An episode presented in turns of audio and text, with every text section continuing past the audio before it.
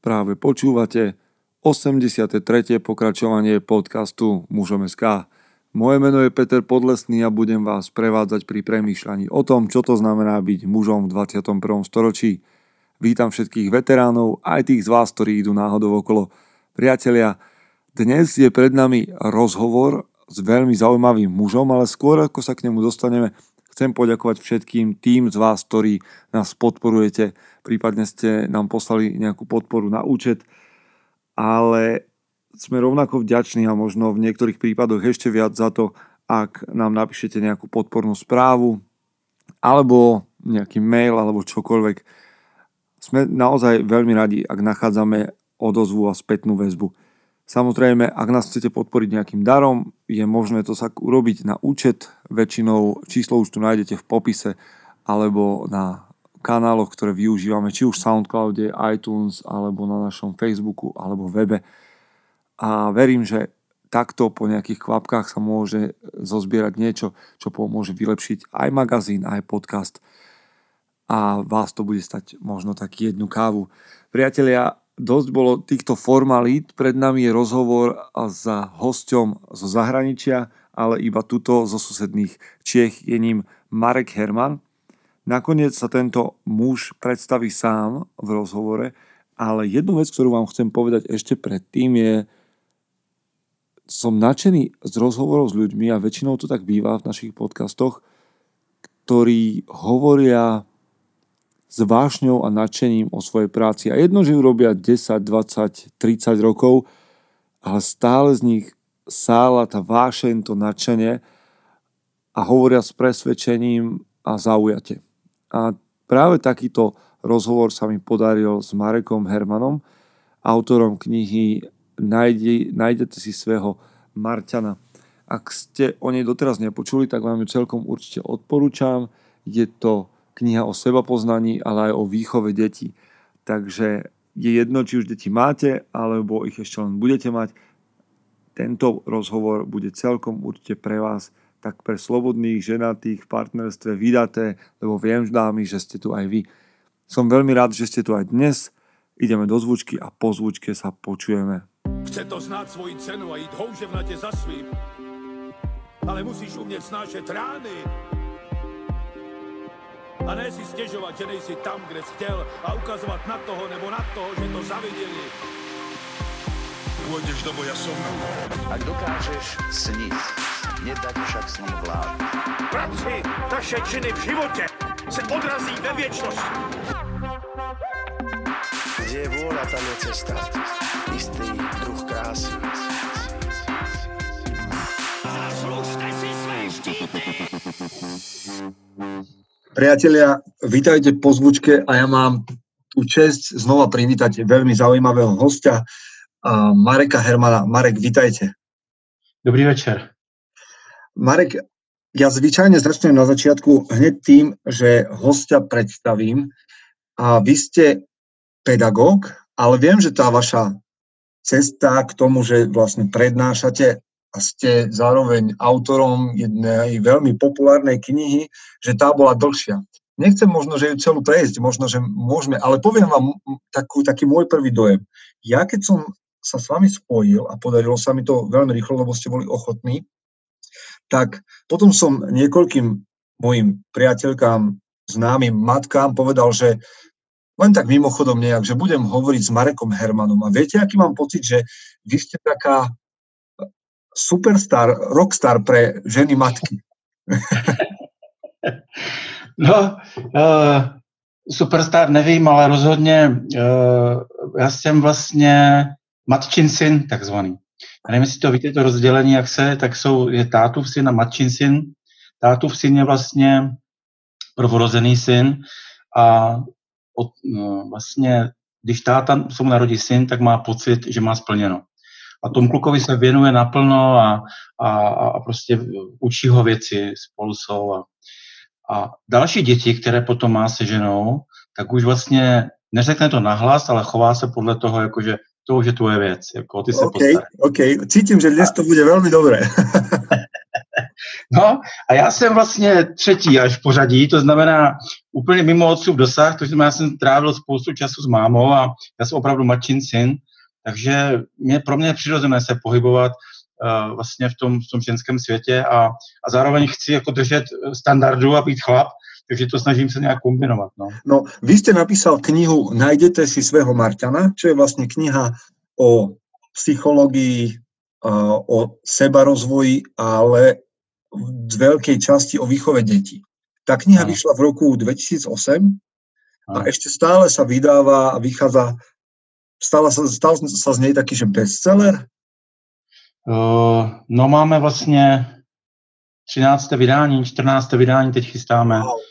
A je, je to je prodaných asi 90 tisíc těch knížek a jede to. Pořád to vlastně se prodává. Pro mě to je strašné jako překvapení a zároveň satisfakce. Já jsem, já jsem to vlastně psal tu knížku, protože jsem měl jako nějaký vnitřní přetlak, potřeboval jsem napsat věci, protože mě strašně štovalo to, čím jsem prošel, jakým systémem jsem prošel, jednak u nás doma a jednak, jednak ve škole.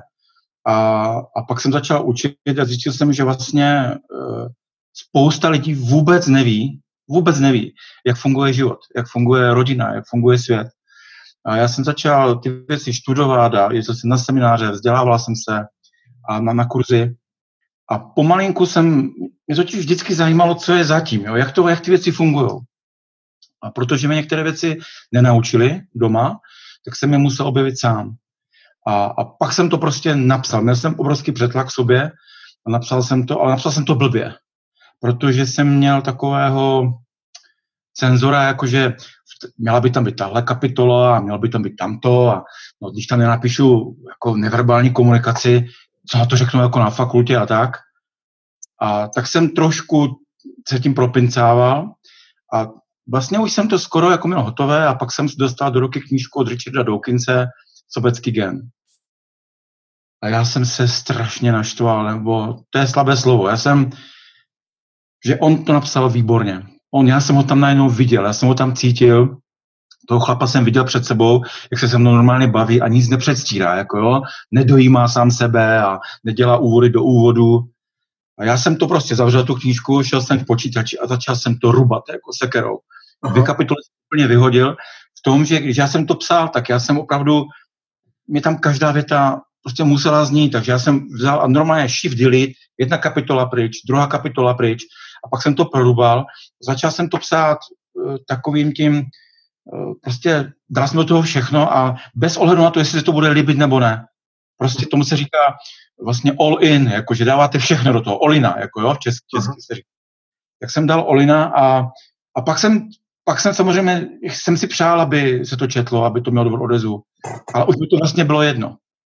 A pak se to vlastně samo jako stalo, že já jsem to nejprve vydal jako skripta, protože ten vztek byl takový, že já jsem prošel fakultu a mě tam za boha nic nenaučili. Jo? A vlastně to byla i moje chyba, že jsem málo, taky jako, jsem studoval za komunismu, jsem se málo doptával, že jsem málo byl hladový, že jsem to trochu flinkal, jo? profackoval jsem to. A, takže já jsem chtěl napsat dobré skripta. Mm-hmm. A vydal jsem to jako skripta a potom mi ten vydavatel říká, to je blbost, vydej to jako knížku. Tak jsem to vydal jako knížku a a, a, a, a prostě rozjelo se to, začalo to se prodávat. Ale dnes, dnes ste vlastne v úlohe človeka, ktorý vlastne prednáša a hovoríte veľmi často o tom, aspoň z toho, čo ja som mohol navnímať, ako sa venovať deťom do 6 rokov, ako pracovať v rodine, aká je úloha matky, otca. A ľudia vás vnímajú vlastne ako psychologa, ako cez, práve cez to, čo ste napísal. Keby som sa vás spýtal, že kto je Marek Herman, tak čo vás napadne ako prvé? Že jsem sám sebou, že prostě se mi povedlo najít svůj svět a že v něm dobře. A potom, uh, že jsem učitel. Já jsem chtěl být psycholog kdysi a strašně jsem potom toužil. Šel jsem na terapeutický výcvik, ale odešel jsem z něho. Protože se mi nelíbilo, co se tam dělo a nelíbilo mi se ten způsob, jakým se to dělo. Mm. A nelíbilo se mi tam ti lidi, kteří tam byli. Protože se mi zdálo, že hlavně potřebují pomoc oni sami sobě. A proto taky, že jsem poznal strašně málo psychologů, kterým, kteří, když prošli výcvikem, tak zůstali jako v přirození, normální. když se zeptáte psychologa, uh, on si, jak se máš, a on řekne, jak to myslíš, jako jo. Že vlastně dostanete se do stavu, kdy všechno něco znamená. A já to nechci tak zmrtit ten svět, takže já nejsem, já jsem, já jsem učitel, a, ale mrzí mě, že vlastně, když řeknete, že, jsi, že jste učitel, tak uh, pro hodně lidí je to málo. Jste jenom učitel, je to, um, mě to štve. A já učím na fakultě vlastně v Olomouci a pro mě to je splněný sen. Já jsem vždycky chtěl učit a vždycky, jako od mala už jsem, normálně, když jsem vždycky viděl posluchárnu, takovou tu poschodivou v nějakém filmu, tak jsem ten film začal považovat za dobrý, jenom protože tam byla ta posluchárna, protože mi to přitahovalo, vždycky jsem tam chtěl jako učit. Říkal jsem si, já tam prostě chci být, jo. Já jsem, když jsem četl rozhovor s, s Ridley Scottem, tak on chodil do, do, do kina a díval se na, na, na dva, dva, na tři filmy jako za den a pak byly titulky, všichni odešli a on čekal, čekal, čekal, až se objevilo titulek režisér, dvojtečka, jo. A tak já jsem to měl podobně s tím učením, jo, že pro mě učitel je strašně hodně a na fakultě pro mě to je jako svátost, opravdu. Hmm. Viete, čo mi napadá, keď, keď vlastne máte za sebou prax stretávate sa s mnohými ľuďmi, je za vami 13 vydaní knihy, ste čo, čo viete? Ještě teď to vypadlo, omlouvám se, jenom tato otázka. Uh-huh. Že či ste si jistí tým, čo viete dnes? Či jsem si jistý? Uh-huh. Uh, jo, jsem, ale vždycky tam mám vzadu ten hlas, uh, dej si pozor protože já mám, já někdy, když učím nebo když dělám dílny s lidma, tak já prostě bojuju o život. A vždycky do toho jdu naplno. Proto já se nemůžu moc učit, protože já potom jsem vždycky strašně unavený. A, ale když někoho vidíte, jak razantně do, do těch věcí s takovou zarputilostí, tak tam vždycky musí být něco, co vám začne blikat kontrolka, že musíte hledat sám sebe. Já vlastně, abych byl dobrý učitel, tak mám, uvol, mám učit v klidu, v pohodě, uvolněně.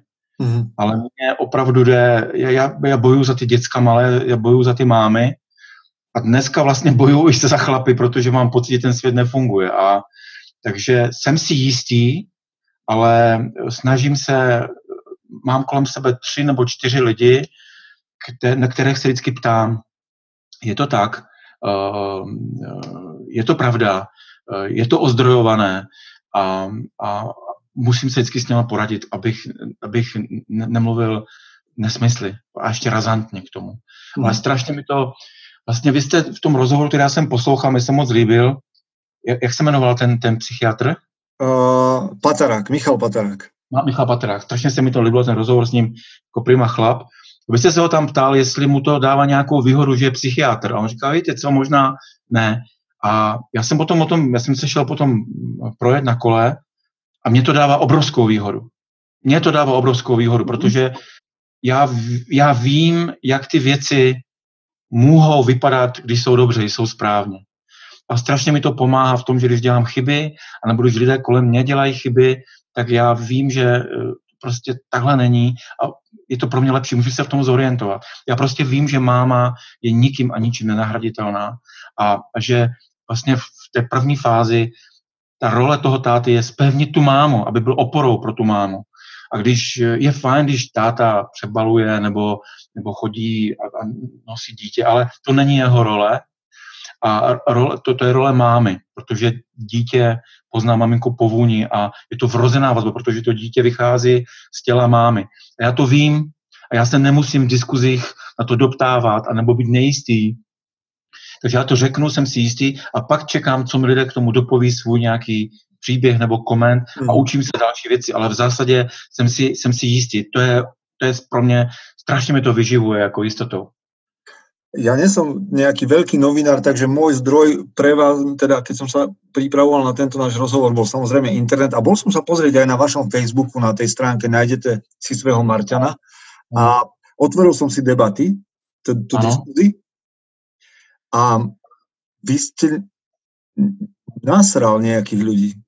Aha, aha. Furt tam, furt tam nájde niekto, kto je nasraný na to, čo hovoríte.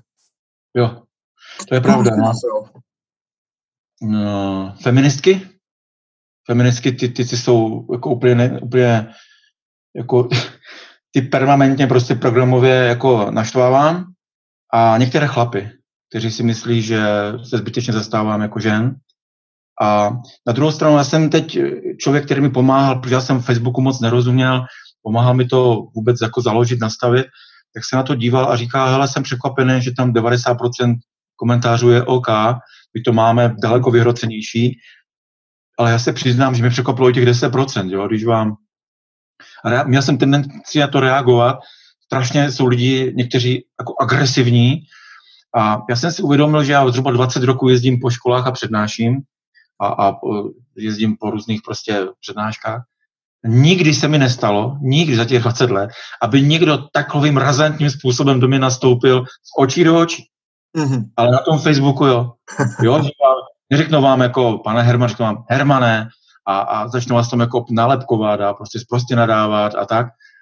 A to je, to je strašlivé jako škoda v tom Facebooku, že jsou lidi jako zbabilí, mm-hmm. takhle, že zbabilí lidi se, se nebojí jako takhle agresivně projevit, ale já třeba e, někdy mi vadí, mám rád pořádek a mi vadí, když lidi odhazují třeba nedopalky od cigaret. Mám, takovou, mám takový svůj soukromý výzkum. Řekl jsem to 17 lidem buďte tak hodný, zvedněte ten dopalek. A tam byli chlapy prostě dva metry a byli trošku jako nametení a pak tam byly namistrované jako vystylované 25-leté kočky. Všech 17 lidí ten nedopalek vzalo a dali to do koše. Wow. A i, i, když, i když brblali, anebo tak velmi, řeknu, velmi slušně, jo? Nebo se ještě omluvili, nebo byli třeba naštvaní, ale, ale nikdy nemluvili jako agresivně tak, jak to vidím na tom Facebooku. Jo? Pro mě ten Facebook je v tomhle strašně nebezpečný. Hmm, to je veľká pravda. A napadla mi otázka, lebo už ste začali, ste načetli to, o čom hovoríte, že existuje podľa vás nejaká rola ženy, matky, rola muža a chcem sa k tomu dostať, ale predsa len ešte sa opýtam na vás. Vy ste podľa toho, čo o vás hovorí Facebook a internet, prešli ste všeličím, pracovali ste aj v iných e, oblastiach, ako, ako je pedagogika, a psychológia. Prečo chlap ako vy skončí pri tom, že sa venuje malým deťom? To, to nevyz, neznie to ako nejaká kariéra. A, protože si mi to prostě zavolalo.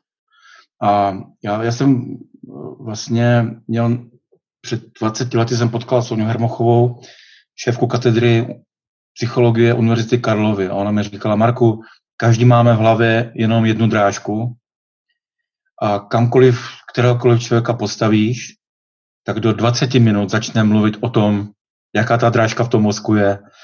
A já, já tam mám dvě. A mám, první je, jsou malé děti do 6 let a druhá věc je e, sebepoznání. Jak, jak ten život prostě nepromarnit. A vše, odpověď, proč to tak dělám, je, je, je mých prvních 6 let. Já, já prostě věřím tomu, že do 6 let se formuje 90% naší osobnosti a protože neexistuje ideální výchova, protože svět není ideální místo, tak každému z nás eh, něco chybí, něco nám nedali, něco nám udělali a taky my jsme něco udělali nebo děláme svým dětem. Vznikne ve vás nějaký hlad a ten hlad potom potřebujete dosytit. Jo. Takže já dneska jsem prostě skoro celý den četl mám tady novou knížku, rodinné terapii a já se toho nemůžu nasytit pořád. Jo? Já mám tady pastelky a podtrhávám si, čmrkám si a, a znova to píšu a nechci, dneska jsem zapomněl obytvat, jo? protože jsem si prostě četl, prostě to nešlo to, takže je to moje velké téma. Jo? Já, já, já, nechci, já, já se snažím bránit malé děti a bránit mámy a dneska v podstatě už i takovou tu tradiční rodinu, která bojím se, že je ohrožení. Hmm. Vidím, že teda viem, že to je vaša veľká téma, nakoniec z tej knihy to cítiť, že, že proste tam je ten pretlak a tá vášeň. Okrem iného sa vám podarilo v Čechách prispieť k tomu, aby a ne, ja som, neviem, či som tomu celkom dobre porozumel, ale aby dvojročné deti nemuseli byť povinne v materských, teda v jasliach pravdepodobne, na Slovensku sú to jasle. Takže tam ste asi urobili kus dobrej práce. To, to, to jsme máte to dobře načtené, vlastně hrozil, byl zákon přijatý, kdy mateřské školy musely povinně přijímat dvouleté děti do školky. A mě prostě začali volat učitelky z mateřských školek a, a, a, a byli nespokojené a věděli, že to je strašlivá chyba a průšvih. Jo. A já jsem, já se přiznám, že mi se do toho vůbec nechtělo. Mm. Já prostě tady, já mám ty svoje knížky a jezdím na, na cyklostezku a hraju hokej a čtu a, a prostě fakt mám dobrý pracovní režim a, a nechtělo se mi do toho, ale museli jsme.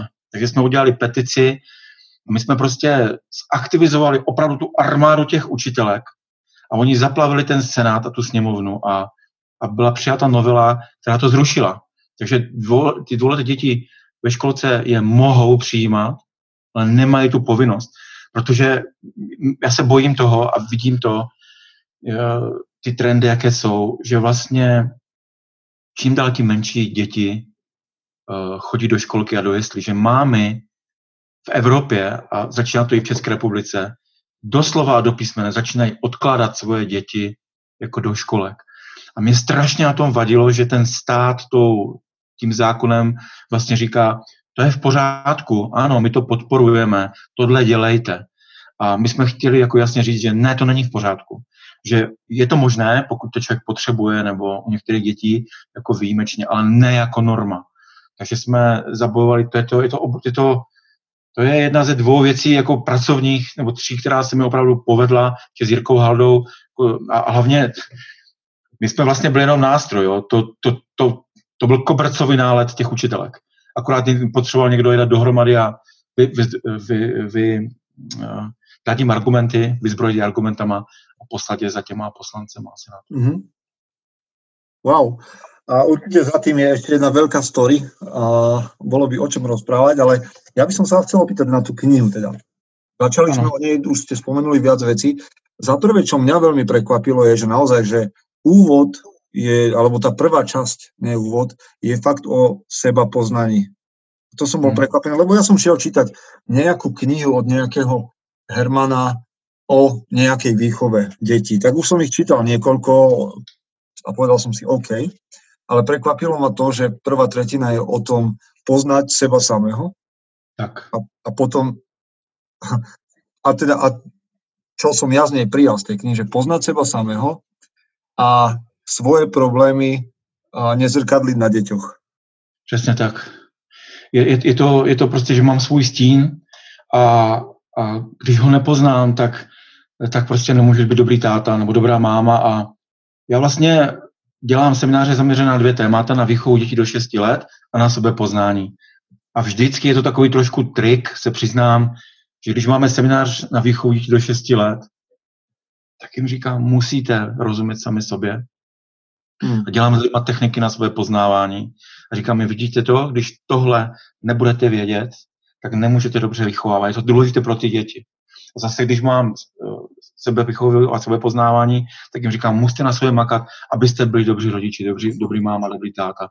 To je, to je propojené. Bez toho to nejde. Já prostě musím, to je pro mě absolutní životní hodnota. Já musím rozumět sám sobě, protože já jsem začínal v životě tím, že jsem měl dobrý úmysl, měl jsem spoustu energie, já jsem prostě byl zamilovaný do své ženy a, a nám to prostě nefungovalo. My jsme měli spoustu problémů a konfliktů a já jsem prostě zjistil, že dobrá vůle je základ, ale nestačí to. Vy musíte vědět, co je důležité. Musíte rozumět sám sobě a já jsem třeba udělal obrovskou chybu. My jsme se brali strašně brzo se ženou v 18 letech a, a ta první vlastně je, je chyba, že vy vlastně má, se vám narodí dítě, nám se dcera narodila v 19 letech, a vy sám ještě nemáte uspokojené svoje potřeby a měl byste někomu dávat. A to je, já prostě, mě to pořád tahalo někam jako ven, jako na sport, do lesa, něco dělat, číst a, a ta malá mě vlastně zdržovala od toho. A stálo mi to strašlivé energie a viděl jsem u té druhé dcery, jak je to úplně jiné. Že vlastně, jo, jasně, že člověk chce pořád jako být v lese nebo něco, ale to bylo fajn. To bylo fajn ten čas trávit prostě s tou, s tou malou dcerou, protože jsem už měl nasycené svoje potřeby. Takže to sebepoznání je strašně důležité a navíc tam obrovský vliv rodičů. Obrovský vliv rodičů. Takže pro mě je důležité, aby, eh, když najdu partnera, partnerku, tak abychom zase, jo, eh, abychom si vonili, aby bylo příjemné, když si jeden druhého dotýkáme, abychom si měli o čem povídat. A když mám tyhle tři komponenty, tak je to dobrý základ pro vztah a já potom musím do krve propovídat svoje rodiče s tím partnerem. Do krve propovídat. Co mi naši udělali dobře a co, co totálně podělali, že jo? Co, co mě trápí a co mě štve. A pak to obrovské otevře ten prostor pro to, abych já to neopakoval na svých dětech, protože jak máme, máme vědomí, to je jedna desetina, možná dokonce ještě míň, a máme nevědomí, to je devět desetin. A my máme nevědomou, to znamená 90% jako tendenci, neuvědomované obsahy, které jsme dostali, předávat dál svým dětem. A nevím o tom a dělám to v nejlepší víře. Mm. Takže to je, to já musím vědět a musím to odstranit. A to odstraním vlastně z toho nevědomí to dostanu ven sebepoznáním, že vlastně vím, kdo jsem a, a pak, pak, pak to může být v pohodě. Mm. Já mám podobnú skúsenosť, keďže som sa ženil tiež uh, 23 rokov som mal a veľa vecí sme si museli preskákať, ale najhoršia, jedna z tých najhorších vecí, ktoré hovorím ja niekedy mladým mužom je, že keď sa pýtajú na výchovu, že mňa to nikdy nikto, nás to nikdy nikto nenaučil. Že tá, tá výchova sa deje pri mojich deťoch, že sa učím na nich samých, čo je škoda pre nich možno, že, ale tak nakoniec už dnes je tu vaša kniha, trochu tým, ktorí prichádzajú, ale, ale že sa musíme ako keby učiť na chybách, na ktorých trpia naše deti. A k tomu chcem prejsť trošku. A vy ste povedal, že úloha ženy, matky, úloha otca, muža a hovoríte o tom aj v knihe, ale keď sa narodila moja, moja dcéra, prvorodená, to bol pre mňa cudzí človek. Jasné. Moja manželka s ňou mala vzťah 9 mesiacov predtým a ja som sa potreboval s tým človekom zoznámiť, zistiť, kde bude tom byte bývať a prečo sa o neho starať. A, a bolo to zvláštne, lebo moja žena ju milovala už dlho predtým a ja som teda mal nejaký, nejakú radosť toho, že ten človek príde asi, ale zrazu to bolo a ja som bol, som nevedel, čo je moja, čo mám robiť. Tak a přesně to popisujete. A já jsem měl ten samý pocit. A nevěděl jsem, co s tím. Měl jsem výčitky svědomí, že jsem špatný táta, takže jsem se stylizoval, že mi to nevadí a že, že to jako v pohodě vstávat v noci. Bylo to strašné, že jo. A my jsme ještě prali plinky v rukách, že jo, anebo protože jsme měli 40 plín a 20 se pralo, 20 se sušilo, ale vlastně a pak, pak stačí se dovědět, že vztah mámy a dítěte je vrozený, protože miminko se narodí z těla ženy a dokonce vnímá sebe a mámu jako jednu bytost, protože vnímá svůj vlastně hlas mámy jako svůj vlastní hlas. A vztah muže k dítěti je stav eh, získaný. On se to musí naučit, odpracovat si to, protože to, to, to neví, on to neumí, ne, neumíme to.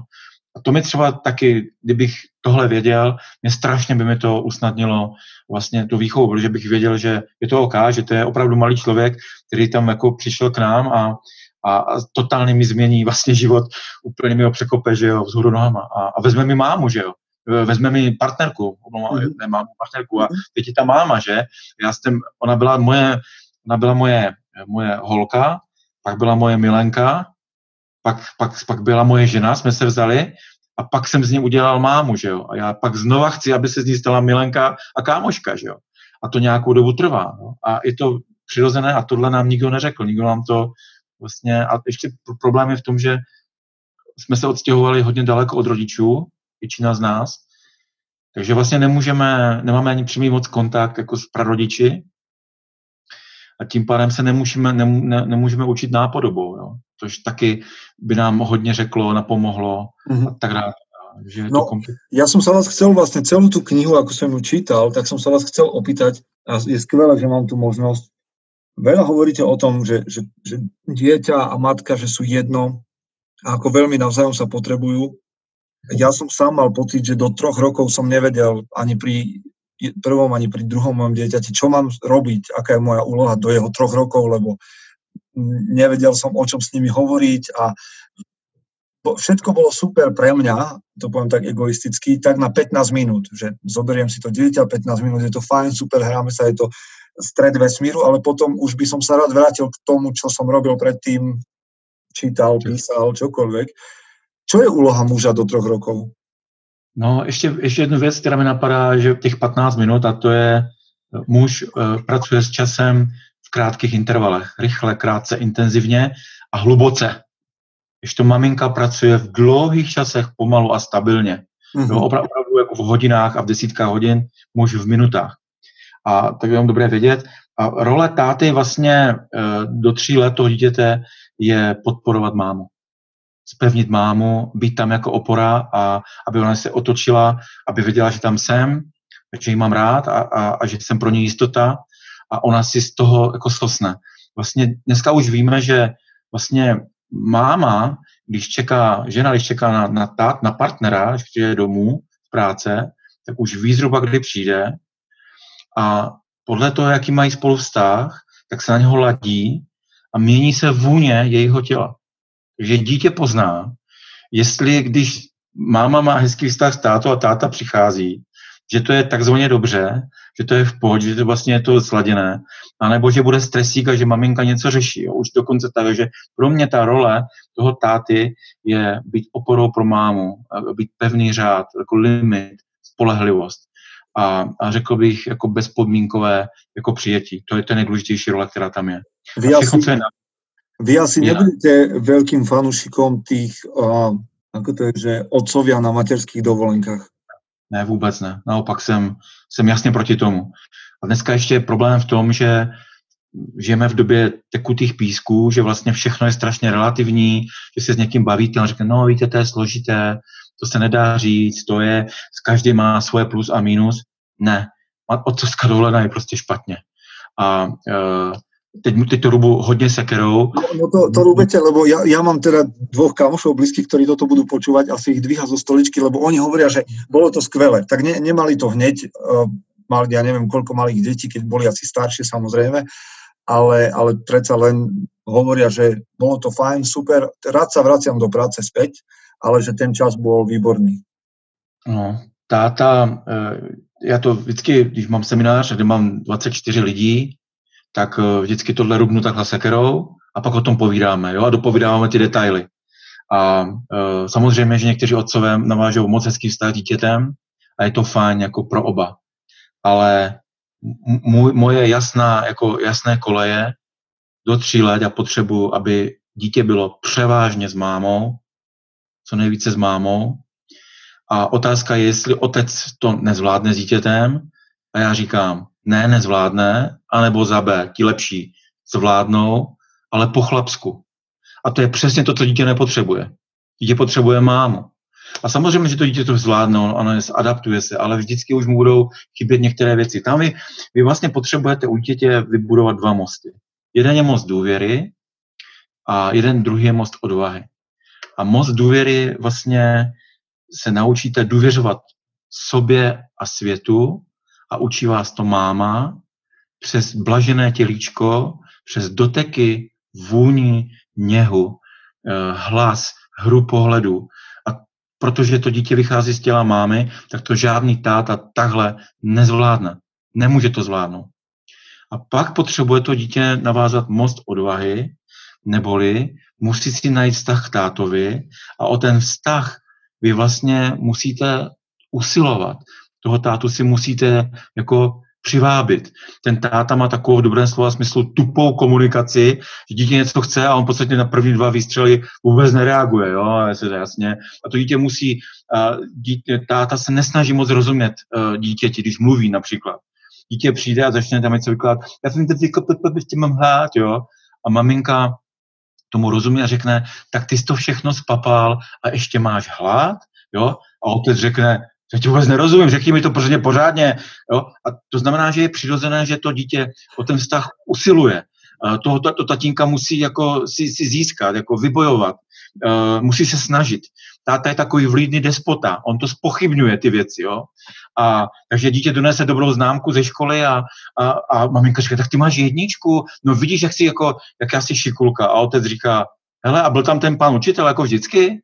Jo, ukaž mi, já se ti na to podívám, jo, nebo něco. Prověřuje to a zkoumá to, spevňuje to, znejistuje to děcko, má jeho požadavky, takový trenér, jo. A vlastně to dítě opravdu musí usilovat o ten vztah k tomu tátovi. A když ten vztah k němu, ten most odvahy přejde a naváže ten vztah, tak podle toho navazuje vztah k lidem ve venkovním světě. Jo, takže e, a pak vlastně máme hodnou paní učitelku a pak máme pitomou paní učitelku, že jo, a, a to dětěcko se přes toho tátu naučí. Takže já, já bych to nezaměňoval, ty mm. mosty, jo. A samozřejmě, že ti tátové, kteří teď poslouchají, jak které jsme zvedli jedličky, a tak máme v sobě zlatý řez a ten říká, já jako Marek Herman mám v sobě tři díly táty a dva díly mámy.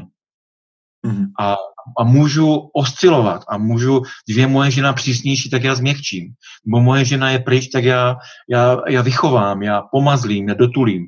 A naopak moje žena se umí zpřísnit. Ale v zásadě jsou ty role nezastupitelné. A já bych to, pokud to fakt není nutné, já bych to neměnil. A nebo pokud to těm lidem jsou rodiny, kterým to vyhovuje vyměnit. Že máma chce do práce a táta je spokojený doma.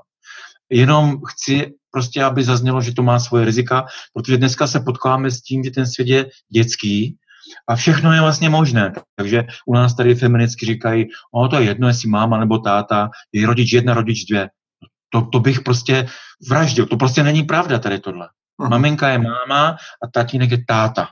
A prostě nezaměňujme to. A nejlepší je, když máma s tátou drží pohromadě jako pevný pár a to ten malý prťou si sosne, co potřebuje. Ale z mámy bych tátu nedělal a s táty mámu taky bych nedělal. Mm-hmm. Má to prostě svoje rizika. Vy, keď hovoríte o mužoch, tak hovoríte také, také slovné spojenia ako lásky plná hrubosť a chlapská ano. ano. A to je, to je vlastně moje vyjádření toho, že já umím být něžný, ale zároveň jsem pevný a, silný, protože vlastně věřím na staré archetypy a v tom archetypu ta máma je je otevřená, bezpodmínková náruč. Ona má ráda, já tě mám ráda, protože jsi můj, nebo dokonce protože jsi. Když to táta je limit, řád, podmínka, požadavek, mantinel. A já to dítě mám pořád rád, ale vystavuju takové té lásky plné hrubosti, kdy řeknu, hele, jo, tati, já mám hlad, tak to máš smůlu partizáne, zase až zítra ráno, jo, já mám taky hlad. To prostě vydržíš a to děcko krásně spevním, ale to neznamená, že ho nemám rád, ale znamená to, že ho vystavuju, tomu připravu na ten venkovní svět, který se s ním jako nebude mazlit. Uh, víte, my jsme dnes, dneska se potkávám s tím, že uh, rodiče milují ty své děti a říkají jim, jak jsou jedinečné, jak jsou talentované, jak jsou úžasné. A to je všechno pravda, ale nesmí se to přehánět. Hmm. Že pak ona se pro, probere až u pokladny v byle, kdy tam prostě za 14 hrubého eh, prostě je, je vyřízená z toho, dobrý den, byla karta, pik, pik, pik, a, a říká si, co, co, co to stalo, já jsem jedinečná, talentovaná, úžasná, co tady dělám?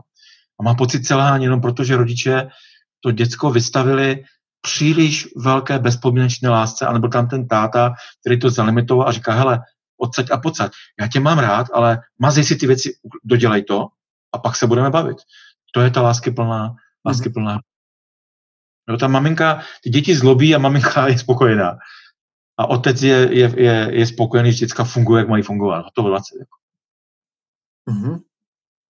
No, vy keď hovoríte, no, tak hovoríte o tom, že ako by to malo byť. Aký by mal byť otec, aká by mala byť mama, ak, aký, aký, aké sú ich úlohy. Ano. To je realita tiež pomenovávate a vy nielen, že rúbete do toho, že mama má byť mama a otec otec, ale rúbete aj do mužov. A dokonca máte tú odvahu povedať, že muži často dnes fungujú ako príťaž v manželstve. Ano. Že sú neprítomní a ženy sú uštvané. Ano. E, já jsem uh, vlastně, já se učím pracovat s Facebookem. Neumím to, jo. Já jsem, radili mi, musíte za týden tři příspěvky a musíte toto a tamto. Já jsem prostě někdy tam pět týdnů nejsem a pak tam napíšu za týden dva příspěvky, ale ne moc. A jeden příspěvek se jmenoval Máma není služka, máma je dáma. Mm-hmm. A mě to ukázalo, a byl, popisoval jsem tam kluka, kterého jsem potkal, maminka s klukem, která koupila klukovi zmrzlinu a ten kluk eh, by měl uh, skateboard a ta maminka měla svoji tašku, jeho baťoch pak mu ten skateboard ještě vzala a šli spolu a on lizal zmrzlinu a ona nesla ty tašky a všechno a, a byla spokojená maminka. Já jsem mi napsal to na ten Facebook, mohli byste si představit, prosím vás, blbnout a, a místo dětí, jako, abyste z nich nevychovávali nesvéprávné rozmazlené blbečky, ale rytíře. A ten ten článek, ten příspěvek měl dosah milion lidí. Milion lidí. To prostě, to letělo tím, tím, tím internetem, já jsem to vůbec nechápal, byla tam potom zřová diskuze a mě to žádný jiný příspěvek, když jsem tam psal podle mě těžké věci o, o, o plačících dětech anebo o těch dvouletých dětech, neměl takový dosah. A mě to jenom utvrdilo v tom, že ty mámy jsou dneska naprosto uštvané a vlastně označujeme 20. 20. století jako století selhání otců. Otec na útěku, nepřítomný otec, otec jako dítě, věčně hrající si dítě a já si myslím, že to je pravda, jo? Že, že je strašně málo dobrých chlapů, poctivých chlapů, jako kteří, kteří, je to takové to chlapisko, který je, je zajímavý, něco jako umí dobrého, je vnitřně poctivý, umí pomoct se ženě, umí přiznat chybu, to, co řekne, to platí, tak eh, nejsou. A když se podíváte na kolem sebe a hledal byste partnerku mezi 35 50, zajímavou ženu, která o sebe pečuje, má takové, takový ten, takový to charisma vnitřní, je, je, je milá, tak máte obrovský, obrovské pole. Těch žen je strašně moc. A my na to máme už i výzkum jo, v Čechách, že roste kritické množství žen, které jsou ve, ve vnitřní izolaci. To znamená, že žijou s někým a, a ten život jim nedává smysl, protože dělají služky doma. Slouží dětskám a slouží uh, partnerovi, perou, vaří, uklízejí a, a všechno to je hotové a oni vlastně na konci dne se cítí sami opuštěné, protože to nedává smysl.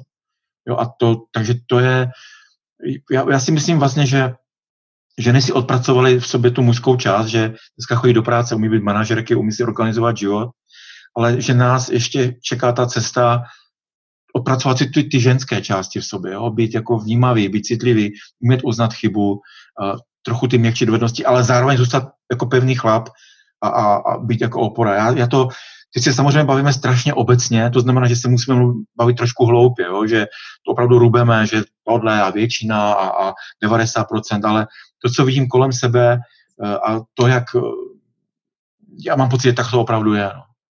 Asi áno, ja veľmi podobne hodnotím situáciu, keď píšem posledné 4 roky pre mužov.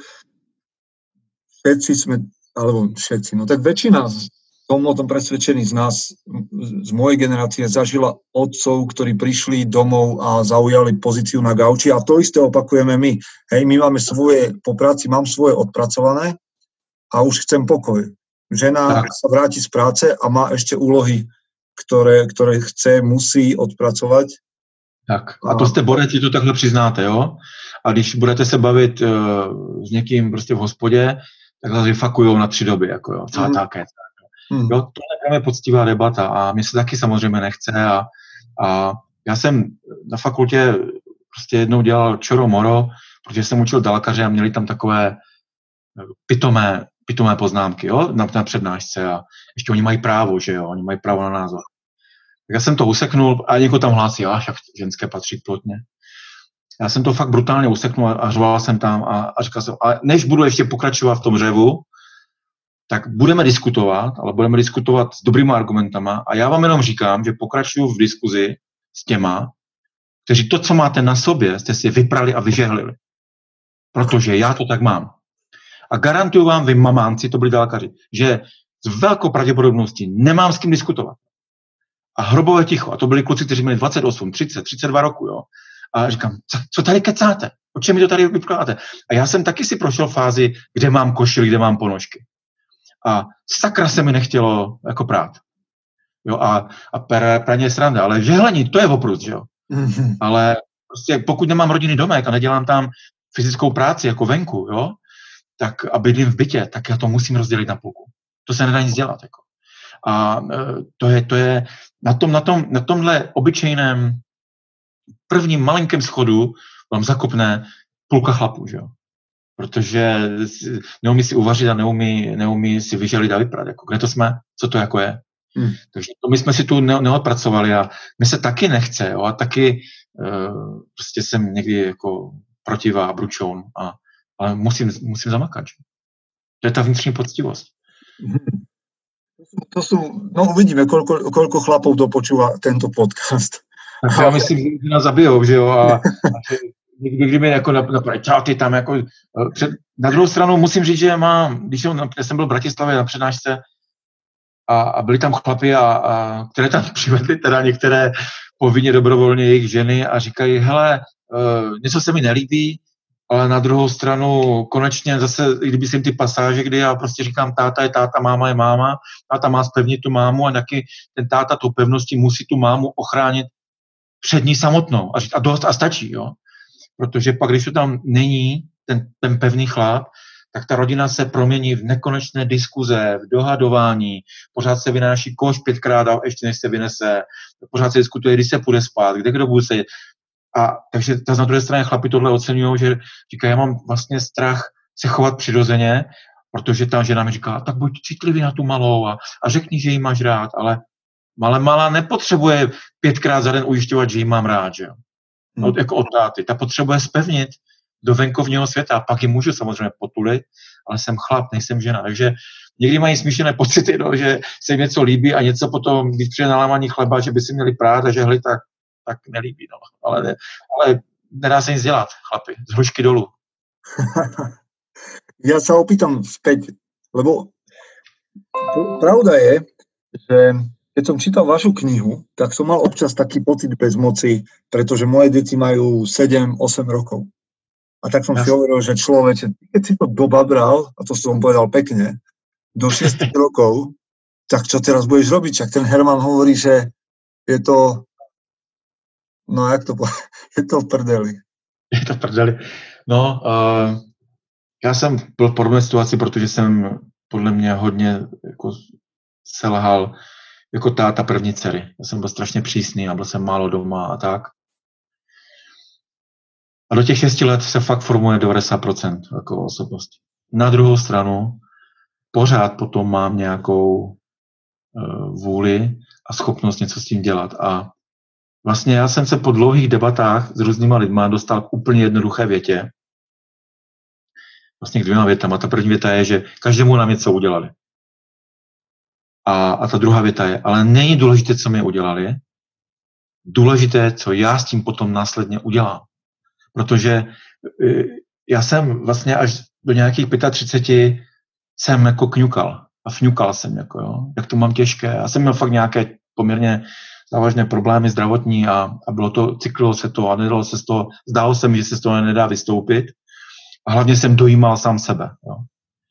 A Eh, každému něco udělali a pokud tam není něco fatálního, pokud jsou to takové ty běžné problémy, které máme, že táta byl málo, se mi věnoval, nebo maminka byla málo něžná, nebo naši se rozvedli, nebo eh, já jsem vyrostl u babičky, to jsou takové běžné operativa v dobrém slova smyslu, jo, eh, tak to vám vlastně jenom vytvoří předpolí pro to, pro váš hlad v tom životě.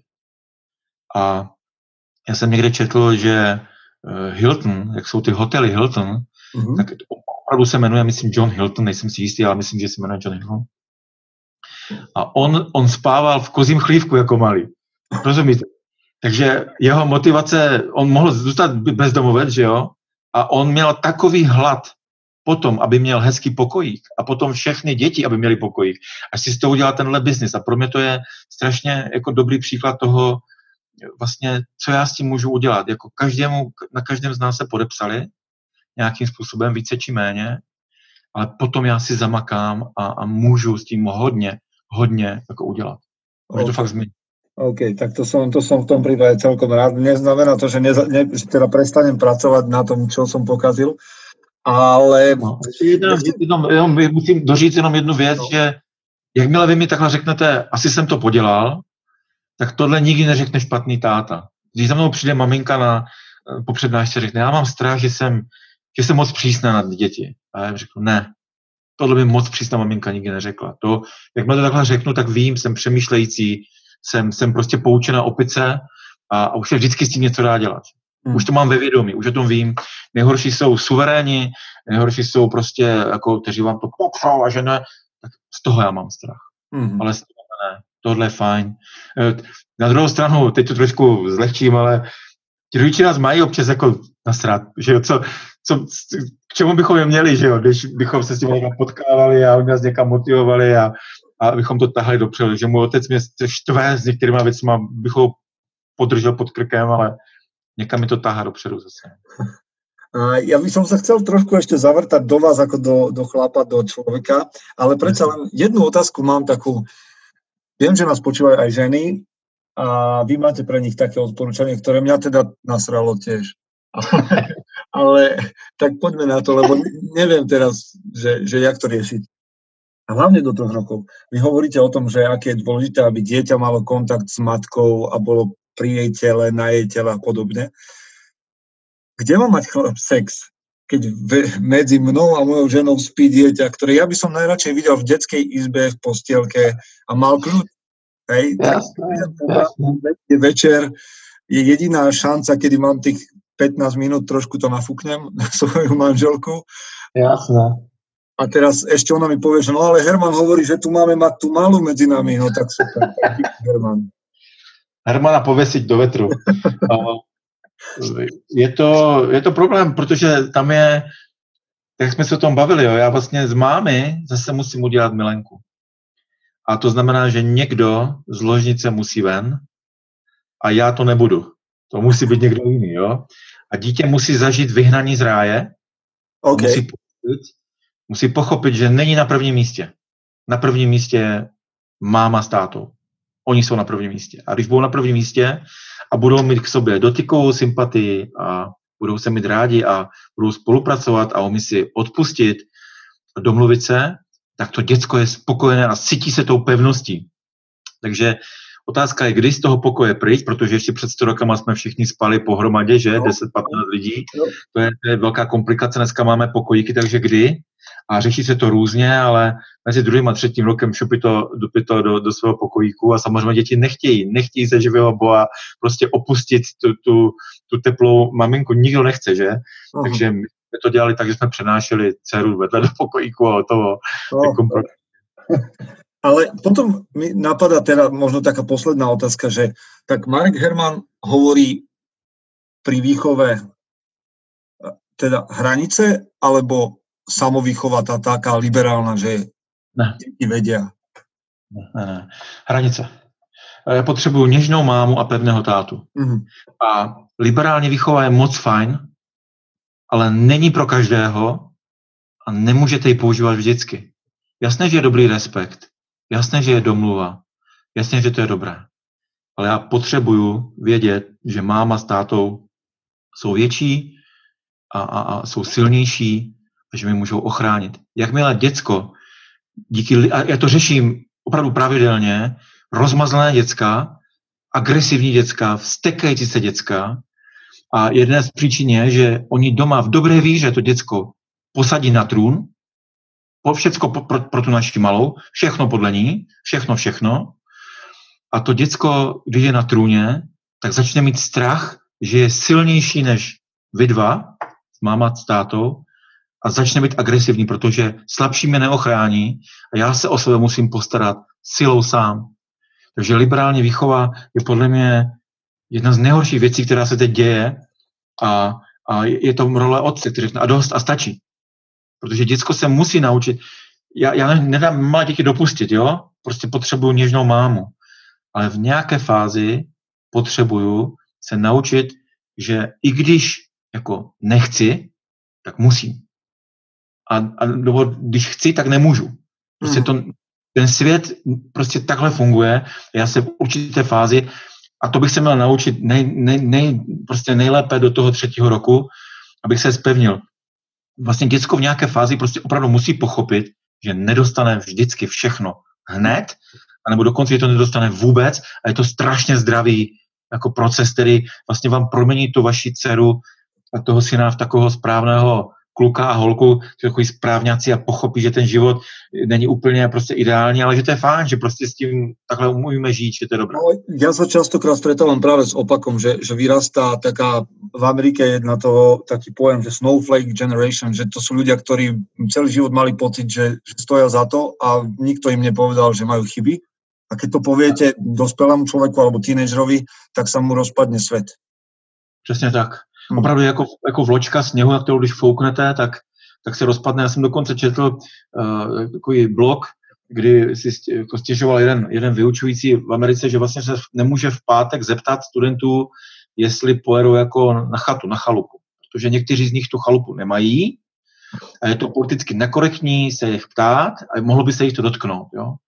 A my vlastně mluvíme o tom, že dneska je opravdu silná generace lidí, kteří mají strašně nízkou jako frustrační toleranci. Ten práh toho, než vás něco naštve, je strašně nízký, takže se vás dotkne úplně všechno a podporované moderníma technologiemi, že to je všechno na jeden klik, internet 24 hodin za den, rychle jako nutkavé uspokojování potřeb, multitasking a kombinace těchto nutkavých uspokojování a s tím, že vlastně nejsem schopný snést nic, co by bylo trošičku proti mně. Já vlastně si myslím, že ten svět je pro mě mateřský prs, který, ze kterého neustále stříhá, stříkám mlíčko a ten svět je tady výhradně pro mě, tak potom eh, si strašně se diví, když mají vedle své partnera a místo vy se zamilujete, všechno je úžasné, pak to přestane za rok, rok a půl, u některých šilenců po dvou, a vy té milenecké lásky, z té něhy a z, té, z těch hormonů a, a z těch úžasných věcí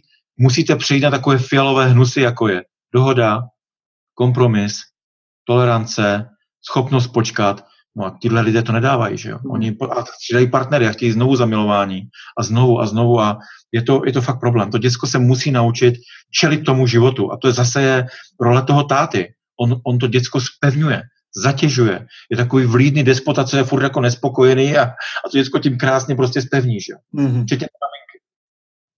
Super, super. A ja by som o tom, mám pocit, že rozprával s vami ešte ďalšiu hodinu. Nakoniec ja. asi sa otvorilo ďalší, ďalších x otázok. Práve preto ja chlapom odporúčam, lebo naozaj doteraz väčšinou ženy hovorili, no hej, Herman, to budem počúvať, to, to už urobčím skôr. Ale ja chlapom odporúčam túto knihu, aby, aby čítali a premyšľali nad sebou, lebo a možno nakoniec sa im zodpovedia otázky, ktoré sa im teraz otvorili. Ja mám na vás otázky ešte, ktoré sa týkajú možno vás viac a dávam ich všetkým chlapom, s ktorými hovorím v podcastoch, takže môžeme ísť na to? Určite, dáme. Okay. Tak, viete povedať, ktoré knihy vás v živote ovplyvnili, povedzme, najviac? Nejvíc, nejvíc mě knížka, jsem první knížku v životě, kterou jsem přečetl celou, byla Dukla mezi mrakodrapy. Ota Pavel. Pro mě Ota Pavel, já jsem vlastně vůbec, já jsem tu knížku četl a vlastně jsem byl zvědavý, jak vypadá knížka, jako písmena, normální, já jsem to otevřel, si pamatuju jako dneska, vím, kde jsem byl, co jsem u toho dělal, jak vlastně vypadá kniha a moc jsem tomu nerozuměl, těžko se mi to četlo, ale naprosto mi to fascinovalo. Já jsem tu knížku přečetl možná 30krát. A Ota Pavel je pro mě, on, to je podle mě, kdyby žil, kdyby, kdyby prostě měl více štěstí, tak podle mě získal Pulitzera určitě a Nobelovu cenu za, za literaturu, protože má neuvěřitelný dar jako psát. Tak to, a to byla, navíc to byla knížka ze sportovního prostředí a mě tenkrát, já jsem měl prostě nějaké těžké trable a starosti a mě to dalo naději, že, že ten život může být dobrý.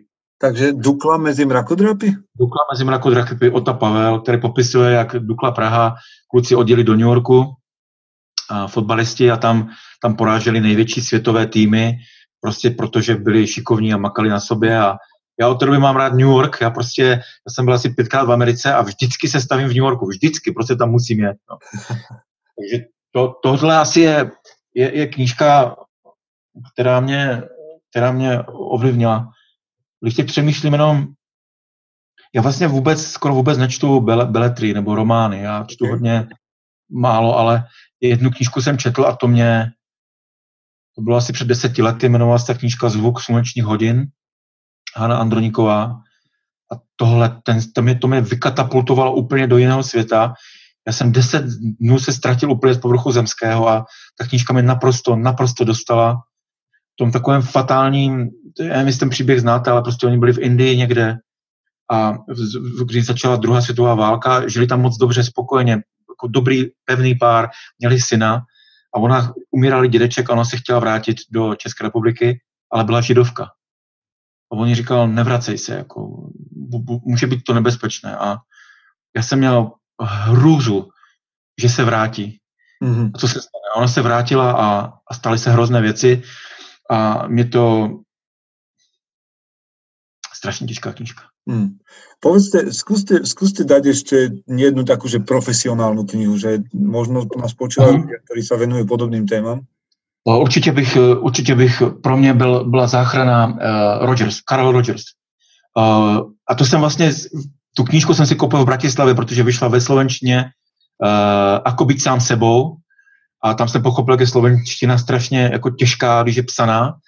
A to, mě, to je naprosto fantastická knížka, protože ten Rogers mi, mi tam opravdu dostal takovou civilností, uh, upřímností, kdy on tam popisně popisuje, jak se cítili, skončil fakultu, ale já jsem nic neuměl, jak jsem došel zkusit tam a tam Rogers, jo, který je uznávaná kapacita a strašně se mi tam líbily, jak vlastně se postavil k té práci celoživotní a eh, jak, jak objevil věci, které jsou dneska pro mě považuje za svoje v podstatě, jo. Eh, Například teze důvěřuj svému tělu. Ať se děje cokoliv, důvěřuj svému tělu. A teď to potkáváte v různé pesoboidon terapii a, a, a v gestaltu a nevím kde všude. A ten Roger s tím přišel naprosto civilně a má tam takových 11 uh, principů, krásně tam popisuje vztah, jak ten vztah je důležitý. Takže Karel Rogers určitě, Alice Millerová, dětství, drama, určitě jako Matějček je, je, je výborný, Erik Berne, uh, uh, musíme, co řeknete, až pozdravíte, jak si lidé hrají. To je taková ta moje smečka. Chvála Trapková, jsou výborní. To, to je taková ta moje smečka, která mě, mě vyživuje. No. Mm-hmm. Ja o vás viem a mm, ešte je pravda, že ma čaká ten váš blog, že ste bol pred nejakým časom v Afrike, je to možno pol roka, možno viac. No, no, no, no, má půl roku. Tak, tak skúsim takú otázku pre chlapov cestovateľov, že za čo ste bol vďačný, že, že ste si to tam zobral do Afriky, že, že vám najviac pomohlo nejaká vec, ktorú ste kúpil a tam ste prišiel na to, že tak bez toho by som tu bol stratený v tej Afrike, alebo že ste mali fakt radosť, že to máte so sebou. A mě to tam, mě to tam tak rozhodilo, že vlastně tam nic takového se nestalo. Mm-hmm. Já jsem byl rád, že, že mám u sebe peníze, jsem byl rád. Protože jsem tam, my jsme navštívili nějakou vesnici a, a prostě ten efekt byl, krátko by jsem podlehl, odhodil jsem všechno a chtěl jsem tam někomu pomoct, nesmyslně, nesystematicky. Takže jsem, jsem tam dali nějakých 30 tisíc těch jejich špuntíků, co tam mají a koupili jsme na to rýži a nějaké věci a do nějaké vesnice jsme to zavezli. Takže za, za peníze, že vlastně pro mě eh, to byl ekvivalent nějakých jako fakt symbolických peněz a že, že to můžu udělat bez toho, já jsem kdysi, když jsme se vlastně brali, tak my jsme byli strašně jako chudí, ale úplně šíleně. Já jsem prostě opravdu byl rozdíl, jestli jsem kupoval nákup za 85 nebo za 97 korun. To prostě bylo fakt problém. Tak já jsem si dal za cíl jeden životní, že to nechci vyřešit, že to nechci řešit a dneska opravdu se mi to povedlo, že jdu nakoupit a je mi jedno, jestli platím 450 nebo 520 korun a je to strašně, a to, to jsem byl rád, že jsem mohl vytáhnout peníze a říct jsem, tady to je, kupte to, a neřešil jsem to, nemělo to fatální důsledky, tak Mm-hmm. prachy bohužel jenom tady v tomhle. Jinak já nemám rád technologie, takže já jsem tam vypnutý telefon, uh, uh, foťák, možná foťák. Já strašně fotím, pořád fotím, foťák. Foťák je ta věc. Fotky, tie fotky vyzerajú veľmi dobre, ale odporúčam uh, ľuďom, že ak pravdepodobne nás počúvajú na sluchatkách a chcú ešte do niečoho ťuknúť, tak si vedia nájsť váš blog a sú tam aj fotky. Myslím, že ste robili, ten blog je aj na dobrých novinách SK slovenskej stránke, je to tam popísané dopodrobná, ako tá cesta prebiehala. Sú tam vaše fotky, tak to je klobúk dolu, vyzerajú veľmi dobre. Aha, tak děkuju. Já jsem, já neumím, jako fotím intuitivně a, a mám asi, fakt, já jsem tam nafotil uh, asi dva půl tisíce fotek a, a já, já ty fotky potom třídím, takže nakonec jich bylo 800 a pak mám vždycky nejlepší z nejlepších a těch mám 80. A, a tak za těma, to, to, tohle ten foťák, vidíte, na foťák bych zapomněl, to bylo pro mě, já jsem tam vlastně, jsme byli na, na, na rybím trhu, neskutečný zážitek, já jsem takový prostě podivín a bručoun a víc se jako vyhýbám lidem a tam jsem zažil největší koncentraci lidí, špíny, bordelu, hluku, much, masa a, a, a kamka, jako partnerka, ona říká, já jsem mi tam málo zapomněl, že jsem úplně prostě se ponořil do toho, a ona říká, já, já to nechápu, já prostě ty máš kolem sebe lékárnu, jakože čisté všechno. A tam jsi byl jako ve svém živlu, říkám, no, protože to bylo přirozené. To bylo přirozené. A já jsem fotil, co, co to šlo, jenom jsem nechtěl ty lidi moc rušit, bylo mi to trapné. Ale já jsem tam profotil život, no, to je foťák, foťák. A, a, aký máte foťák? Na čo fotíte? Na Canon. Na Canon mám, mám zrcadlovku a, a někdy ho tupě používám prostě na automat, někdy malinko se snažím atmosféru a mám, mám Canona a, a to je opravdu prostě fotky. My se potom vždycky večer máme takový rituál, že kamkoliv jedeme, tak ty večery já ty fotky rozstřídím, uh, napíšu si krátký jako deník k tomu a pak ty fotky pouštíme si hudbu a pouštíme si ty fotky. Mm-hmm. A ten den si rekapitulujeme a já opravdu vnímám tu cestu fotkama. Jo, že se vrátím a vím, že jsme byli, kde jsme byli, přesně co tam bylo, podle toho, co jsem nafotil. A, skvelé. Hovorili ste, že teda hovorili ste o, takých, o takom úspechu, čo sa vám podarilo, že, že naozaj nemusíte e, riešiť možno také drobné veci, ale je niečo, čo považujete za svoj taký, že, že obľúbené zlyhanie? Niečo, čo vás posunulo dopredu, ale na začiatku to vyzeralo, že to bude katastrofa? Uh, má, mám, no, mám vlastně, teď mi napadla jedna věc, že já selhávám jako v čase. Mi, mi strašně dělá problémy uh, se orientovat v čase. Já se opravdu ztratím a, a, a nejsem schopný uh, rozeznat, co jsou dvě hodiny a co jsou tři hodiny. Jo? A tohle mě přivedlo k tomu, že se snažím být jako extrémně spolehlivý. Takže já jsem, dneska jsme měli napůl domluvený rozhovor a já jsem prostě deset minut předtím uh, disciplinovaně seděl a čekal jsem, až bude půl, protože kdybych začal cokoliv dělat, tak já se ztratím a jsem schopný se vám za 40 minut jako, jako ozvat. Ale uh, selhání, které jsem měl, které, mě, které bylo katastrofální pro mě, bylo, když jsem pracoval, já jsem odešel ze školy a pak jsem pracoval pro nadaci Open Society Fund a tam jsem potkal šéfku, která byla mladší než já a chytřejší než já a schopnější než já. Ale o hodně. To byly prostě kosmické roky.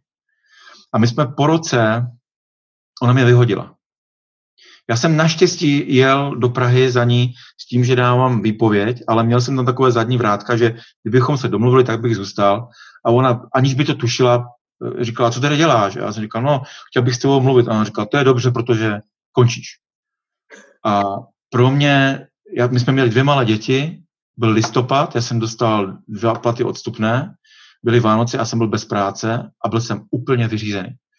A hlavně, protože já jsem úplně, já jsem dělal všechno, jak nejlíp jsem mohl a bylo to málo. Jsem prostě, a zjistil jsem, že její obrovský dar, ona se jmenovala Dana Hradcová, tak obrovský dar té Dany bylo, že byla ke mně tvrdá. Protože já jsem si uvědomil, že jsem do té doby jako lhal. Ale ne ve smyslu, že bych jako se snažil lhát záměrně, ale sám sobě a že jsem si namlouval věci a že jsem se dojímal nad sebou a že jsem se obhajoval pitomně a prostě a pouzy jsem měl nějaké.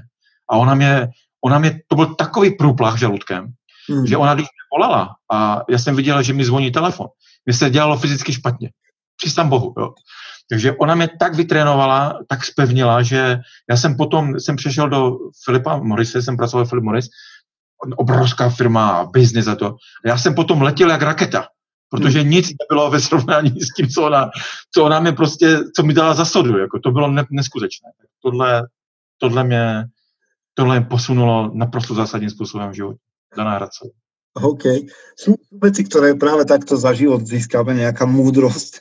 A možno, že ešte pre vás nie je čas povedať nejakú životnú múdrosť, že ešte si na to počkáme, kým, kým budete na sklonku, ale, ale predsa len, keby som vám dal jeden obrovský billboard, ktoré, ktorý uvidia milióny a milióny ľudí, tak čo by na ňom bolo napísané? Já moc nemám rád billboardy, abych je nejradši vykácel, ale no, kdybychom jeden nechali, kdybychom, kdybychom jeden nechali, ten billboard, kdybychom jeden nechali, já bych tam vlastně moje, to, nej, to nej, ta nejcennější věta je podle mě, že nejdůležitější je najít cestu domů. A, a že nejdůležitější na světě je prostě máma. Hmm. A jak tohle se stane, tak potom všechno už, už, už, už jde. Ale nejdůležitější najít cestu domů. A i když se třeba to i s tou mámou nepovede, tak já hledám jako ten pocit doma. A nejenom fyzicky, kde jsem, ale taky, že něco jako umím dobře a že, že je mi dobře samotnému se mnou a že, že, jsem poctivý vnitřně. Prostě ten prostor najít, kde to jsem já a potom najít někoho, s kým tam můžu být. Tak najít svoje doma. Podle mě to je to nejdůležitější. Wow, dobre. A to ja poviem, a to ja teraz to poviem tak idiotsky hlúpo, čo mi napadlo hneď, lebo jedna z takých, a, a to sa asi aj nemal začať, ale jedna z takých, ja som vyrastol v 80 rokoch, tam som sa narodil, takže pre mňa bola jedna veľká mytológia a saga uh, John Rambo, ten film akčný. Jasné. A on totiž to po všetkých tých rokoch v nejakom piatom dieli, po celej tej akčnej ceste hrdinu a všetkých tých mŕtvych a tak ďalej, končí tým, lebo začína tým, ako John Rambo ide domov a ďalších x rokov sa tam nedostane a končí to pre mňa dojímavou scénou, keď on prichádza domov. Hrá tam hudba a, a tá titulná pieseň je, že to bola dlhá, dlhá cesta domov. A, že, a vtedy mi došlo, že teraz, až teraz je koniec, až teraz je všetko v poriadku, keď chlap nájde cestu domov. Tak. A to je, to je archetyp, že jo? Návrat domů je velký archetyp. Mm-hmm. Já jako, jako chlap, já potřebuju jít do světa, uh, projít tam tou zkouškou, najít sám sebe, že v té hrdinové oni bloudí, že? Uh-huh. A když tu zkoušku zvládnou, tak najednou se jim objeví ta cesta domů. Uh-huh. A, a to je pro mě, jako ten pocit, že někde je mi dobře, s někým je mi dobře, je, je nejdůležitější. A nebo, a, a, nebo že dělám něco, co mám jako rád. Já prostě v neděli 19.25 výjíždím na let a mám pocit, že svět je v pořádku, prostě, jo, protože miluju hokej, jo, a pak jedu do bazíku od 10 hodin ještě do 11, jdu plavat, tam je tma a je tam taková ta tyrkysová voda, já skáču do té vody a mám pocit, že jsem unavený, jako hrál jsem jenom blbý hokej, ale jsem unavený, jsem, jsem, jsem vyblbnutý, mám pocit, že svět je v pořádku a pak jdu domů a tam je mi dobře, že? Zbieram si ja taký materiál, vy ste práve prezradil, že hráte hokej, že chodíte plávať, a, ale určite je niečo také, nad čím vaša partnerka krúti hlavou a vy, a vy to úplne, že milujete a neviete sa toho vzdať. Ja hľadám také absurdné zvyky, ktoré chlapi majú, všetci vieme, že ich máme. Jasné. Mám, mám, mám, mám. Jasné, že mám.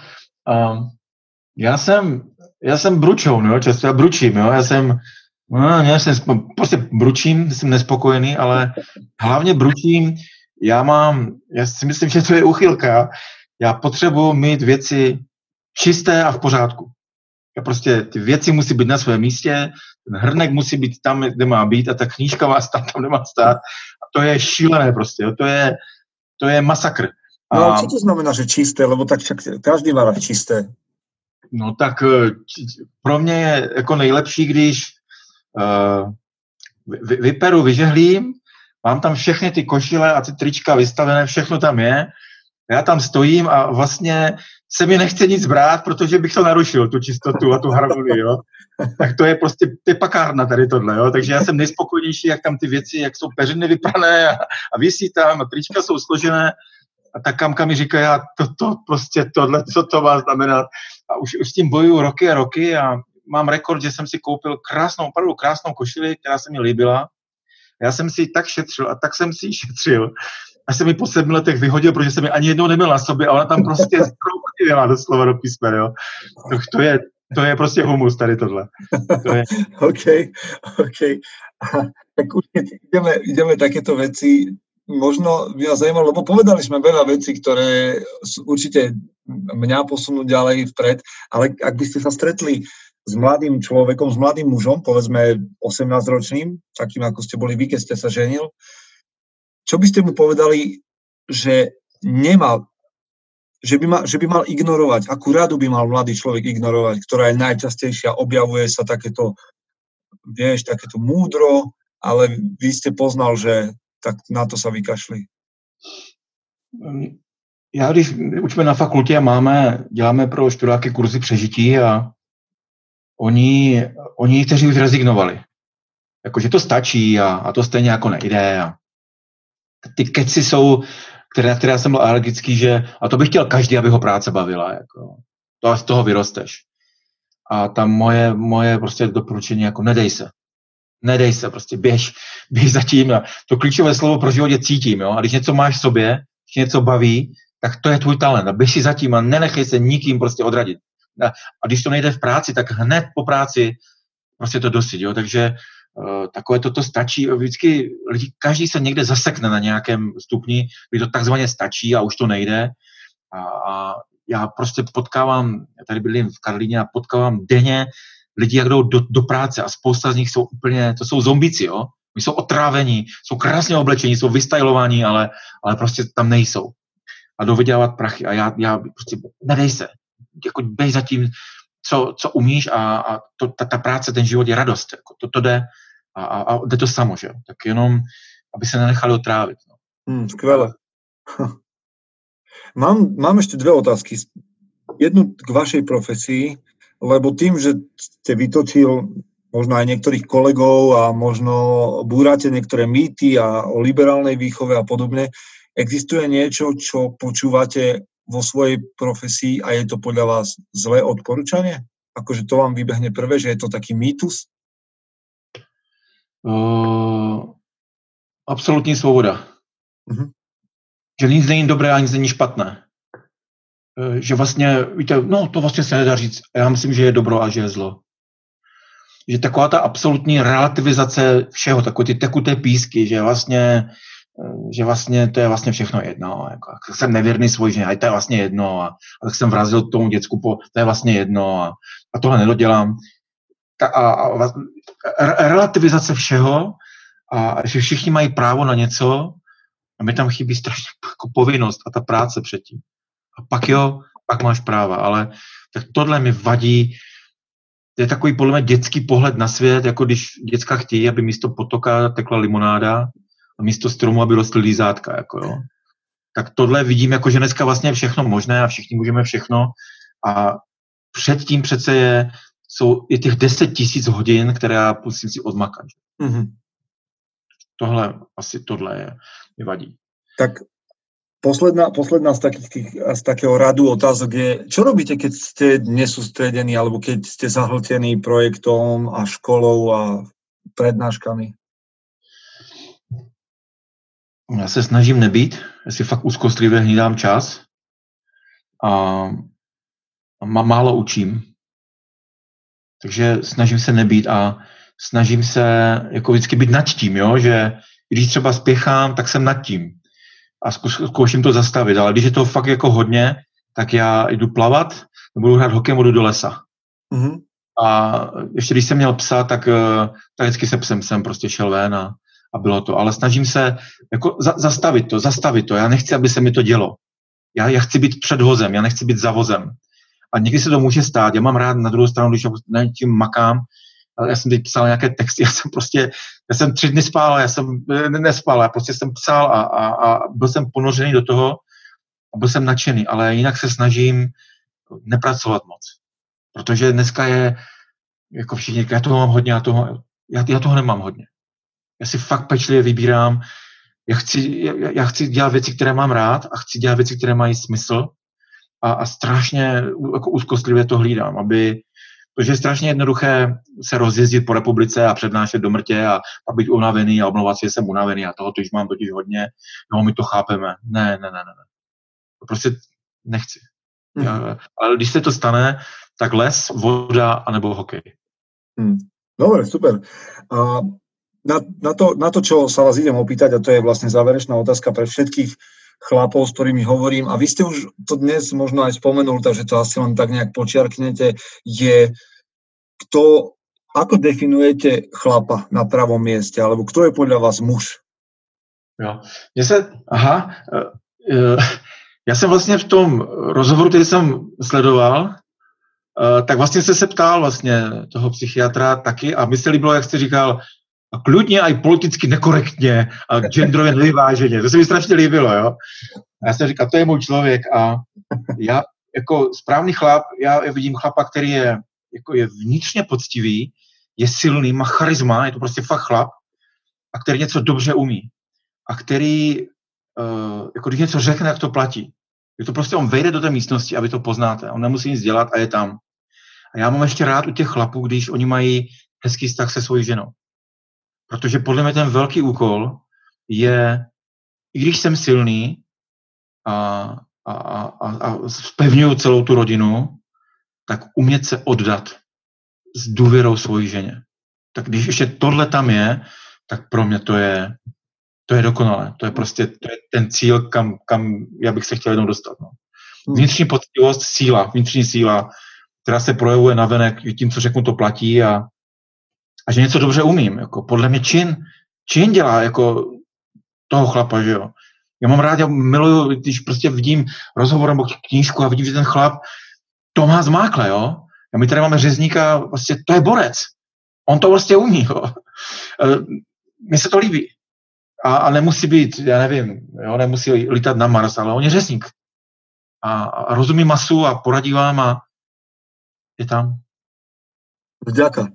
A Marek Herman, kde vás ľudia môžu v najbližšom čase stretnúť, počuť, čítať? Okrem toho, že znova počiatnem, že nájdete si svého Marťana, mala pristať na, v knižnici určite mnohých chlapov, ktorí nás dnes počúvajú, ale okrem toho je miesto, kde sa s vami ľudia môžu stretnúť, kde vás môžu počuť alebo v nasledujúcom čase vidieť? Uh, já teď mám uh, období, kdy pomalinku už uh, jako zpomaluju, protože blíží se listopad, mám nějaké přednášky jenom v Praze, v Ostravě, ve Setíně a v prosinci budu už odpočívat a v lednu taky. Ale vlastně nejjednodušší, kde mě potkat, je na fakultě v Olomouci. Podívat se na rozvrh Fakulta tělesné kultury a tam vlastně je, máme otevřené vzdělání v České republice, takže tam můžete přijít a sednout si na přednášku a, a poslouchat. Jo? Tak to je nejjednodušší. A nebo my teď chystáme další knížku a, a tak až vyjde druhá knížka, tak možná potom zase se můžete se ani podívat, nebo a občas jednou za 4-5 týdnů, když něco vidím, potkám, mám potřebu napsat, tak píšu na, na ten Facebook, který je, najděte si svého Marťana. Jinak nemám, nemám žádné webovky, nemám žádné pravidelné um, prostě akce. Já, já se tak prostě vznáším, já mám strašně rád jako samotu, takže já se nepravidelně vznáším, objevuju se a ztrácím se. Jo, a a, a funguje mi to. Takže knížky, eh, jednu máme a druhou chystám a tak a, a bolo, by, bolo by skoro pýtať sa, kedy sa tá druhá kniha objaví? O, já, jsem, já mám hotový uh, rukopis, já jsem, uh, a teď má, vlastně jsme to napsali s mým kamarádem, s Jirkou Haldou, ta knížka se bude, bude jmenovat Dva bratři v triku a, a neb nikdy, nikdy, nikdy se nevzdávejte. A bude to možná vlastně do, protože Jirka je terapeut a pracuje eh, s chlapama, taky s klientama a já tam taky píšu o chlapech, se kterými jsem pracoval jako s klientama. A, a myslím si, že bude někdy v létě, že, že nechci spěchat. Já, ona vlastně už je hotová, já teď uděláme korektury, uh-huh. ale, ale potom bychom to chtěli někde v létě na podzim jako vypustit a uvidíme. A ještě se snažím teď psát knížku já, já jak jezdím po, po seminářích a tak vlastně se mi za těch 20 let vysoustruhovali doslova takových 30-40 vět o výchově. Jednoduché věty, které mě drží. Já bych vždycky chtěla psat větu a potom na pět řádků jenom vysvětlení, žádné důležité litánie veliké a k tomu nějaký obrázek. Tak na tom teď pracuju, ale to, kdy bude hotové, mm-hmm. to vůbec nevím. Ten obrázek je, je strašně těžké jako vymyslet obrázek, který dokreslí to, co říkáte na tom se rozbije většina lidí. Takže ty věty mám, text mám, ale ty obrázky budou, no tak na tom taky. Ale, a to je radost. To, je, to není práce, to je, to je, to je radost. Tak na to sa zvlášť teším, pretože vás som počul, čítal, pána Haldu som mal tu čest uvádzať na konferencii Aký otec, taký syn. A... Ale tam jste byl vy, já mám ty pozvánka, mi přišla uh-huh. teď někdy na, na červen, eh, tak eh, to jsem nevěděl, tak taky tam u toho jste? No, dokonca som, dokonca som moderoval tú, tú konferenciu, takže som bol nadšený z toho, čo tam bolo, čo sa tam udialo. Tak, no. Protože já vám, jestli tam jet nebo ne, a tak tohle, že za, jsem... mňa vám hovorím, že, že určite áno, prišlo tam niečo cez 200 chlapov, a bola tam skvelá atmosféra, jeden deň nabitý mužmi, ktorí idú za cieľom, chcú sa posunúť, chcú byť lepší otcovia, manželia. Ja som bol z toho nadšený a som stále, napriek teda odhľadu toho, že som to spolu organizoval, som bol fakt uchvátený tým, čo sa tam dialo. Takže to Aha. je taká banka aj pre ďalších chlapov.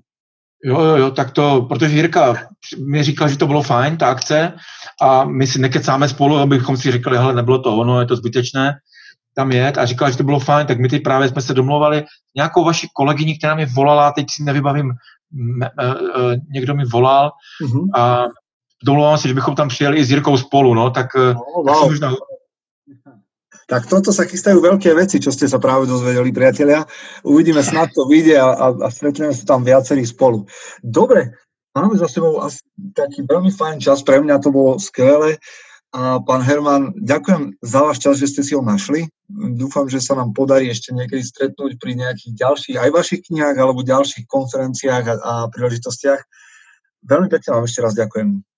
Eh, Já moc děkuji za, za pozvání a, a díval jsem se na ten web, co, co děláte a pro mě to bylo trošku jako zjevení, takže mo- moc fajn věci a taky přeju, mi se i líbí ten formát, jak děláte, že to je vlastně takhle jednoduché, mě to nenapadlo takhle třeba něco dělat a takže smekám a, a zdravím na dálku, ať se vám daří. Ďakujem vám veľmi pekne, prajem príjemný večer. Chce to znát svoji cenu a jít houževnatě za svým. Ale musíš umět snášet rány. A ne si stěžovat, že nejsi tam, kde jsi chtěl a ukazovat na toho nebo na toho, že to zaviděli. Pôjdeš do boja som. Ak dokážeš sniť, nedať však sním vlád. Práci, taše činy v životě se odrazí ve věčnosti. Kde je vôľa, tam je cesta. Istý druh krásy. Zaslužte si své štíty!